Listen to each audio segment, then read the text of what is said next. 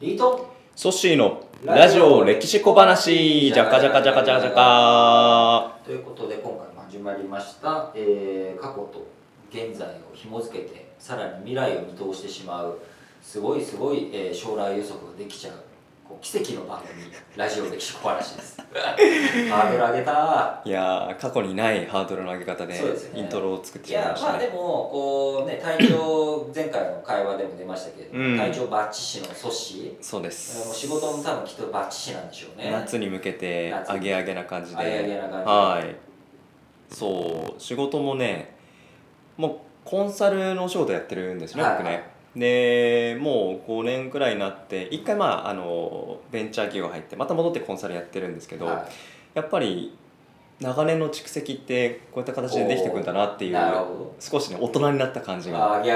はい。何が変わるかってお客さんが変わりますね。もともとはスタッフとか、えー課長さんとかとお話しするだけだったのが今役員さんとほお話ししたりとかっていうところまであの領域が広がってきた。うそれって、はい。僕いつもちょっとよく思うんですけど、うん。そのスタッフさんとかはい。役課長さんとかだったのが役員さんと変わりましたとかってうんなってるとかってよくそういう肩書きでの人とアクセスするようになりましたとかってよく聞くんですけど、はい。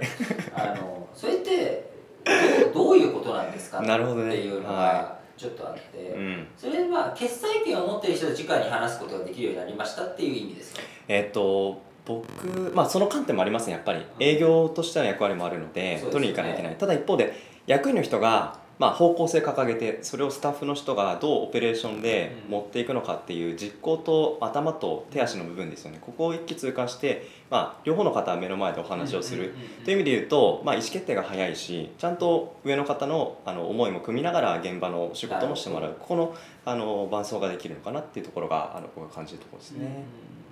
それってあのなんでしょうまさにコンサルの仕事で誰をどういうふうな目線何を問題解決するかっていうところだと思うんですけど、あの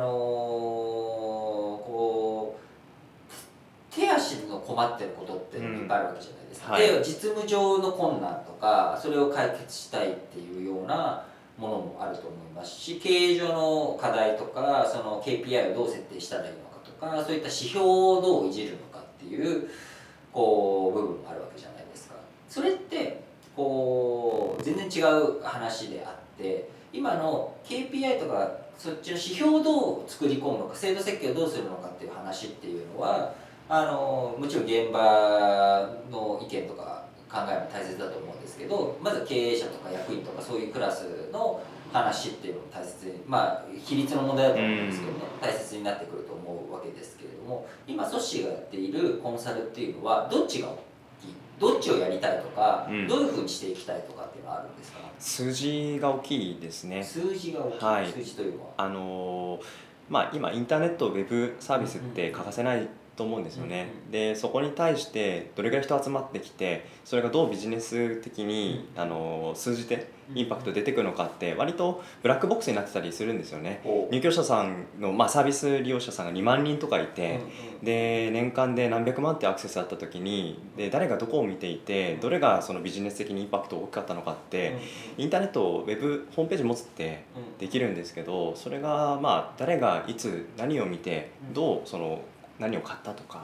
そういったところを踏まえて次どういった施策を打っていけるのかっていう意思決定につなげていく。ここって聖地化するといろんな面白いことが出てくるんですよね。でそういうのを積み重ねていくと会社としての KPI でこういうのを掲げられるんじゃないですか。今まで使ってなかった人たちを使えるようにすると、まあ、こういったインパクトもあるしそのために何をやっていきましょうかそれってうん。こう経営者に定期的にインプットするっていうのも大切だと思う。んです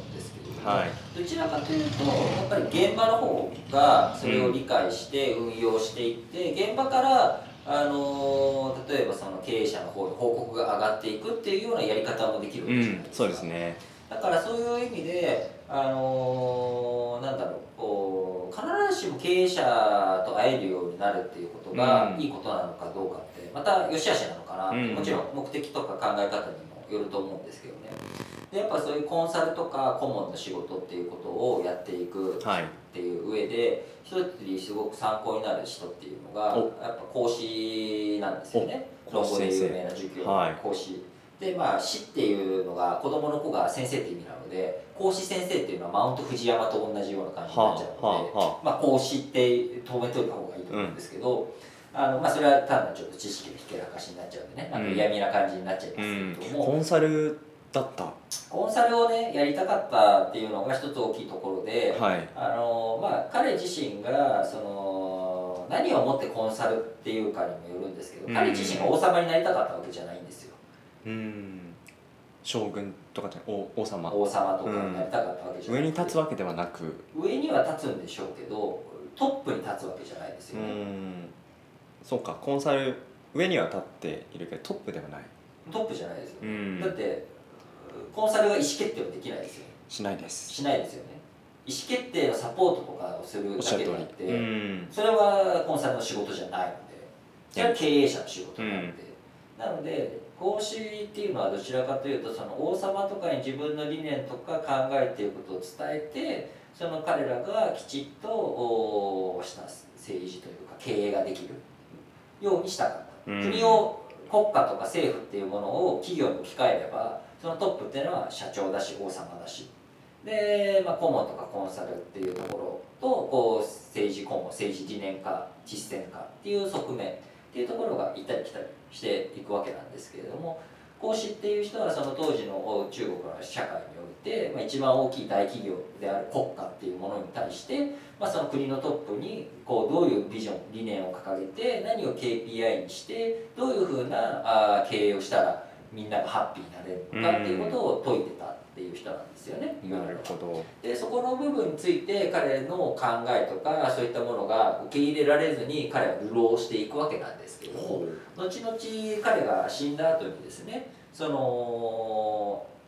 自分の考えとかそういったものを講師が言ってることいいこと言ってるじゃないかと、うん。で彼のその論語論語って知ってます？論語知ってます。論語ってねあのどんな本かってそのタイトル通りなんですけどうん「語を論ずる」うん。だからいろんな言葉の定義だとかそういったものをこういうふうに考えてるとか制度とか仕組みっていうのはこうあるべきだとかっていうことをけん。けんがくがく自分の弟子たちとかとも一緒に講師があ語っているわけなんですけれどもそういうこう理念とか言葉議論っていうものそういったものが生々しく伝わってきているんですよね、全部が全部講師の本当に言った言葉なのかとか、うん。いろんな疑問がつくような部分もあるんですけれどもやはり非常に生き生きとしたみずみずしい言葉で綴られている。うん。これがまあ本当にある意味彼がコンサルというか熱意を持って人に何かを伝えようっていうことをしていたんだろうななるほど。でまとめてくれたのは彼ら彼のお弟子さんたちはい。がまとめてくれていってい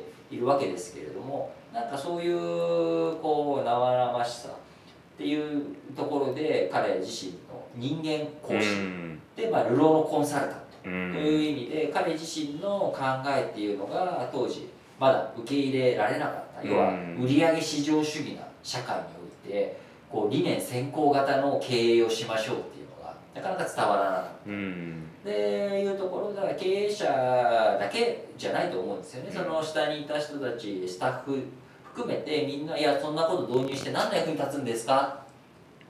このコンサルがこんなこと言ってるけどそんなことして何の役に立つんですか？っていうような多分現場レベルでもお疑問点がついたりとかしてなかなか上受け入れられなかったっていう側面もあったと思うんですよね。逆にでも今この時代残ってるってことは中長期にわたって共感される文脈がものすごく多い方ってことですよそういうね。だから何も一つのそのなんでしょう理想像うん精神君主ってこうあるべきだこう経営者ってこうあるべきだっていうことについてやはり長い目で見た時にいや売り上げをこう保つのがいい経営者じゃないとかあの雇用だけ守ってくれればそれでいいわけではないとかいろんなものが付加価値として、うん。えー提供できていくそういうふうな時代関係に変わっていってるのかなと。うん。なのでこうコンサルタント組織としてもですね、はい。たとえ流浪するようなことになったとしても 自分自身の目標目的理念っていうもの、うん。これについては決して見失わないでいってほしいですね。えー。あの一回お寺で寺子屋に行ったことがあって子供たちが素読をしてました。は「し」のたマーク。うん「し」のたマークってすごい可愛い感じでした。昔はあれがねすごくいろんなところでやられたんでしょうね。面白いなと思ってそんなお話を思い出しながら今日は、えーお話をしていました。はい。ラジオ歴史小話お相手はリートンとソッシーでした。はい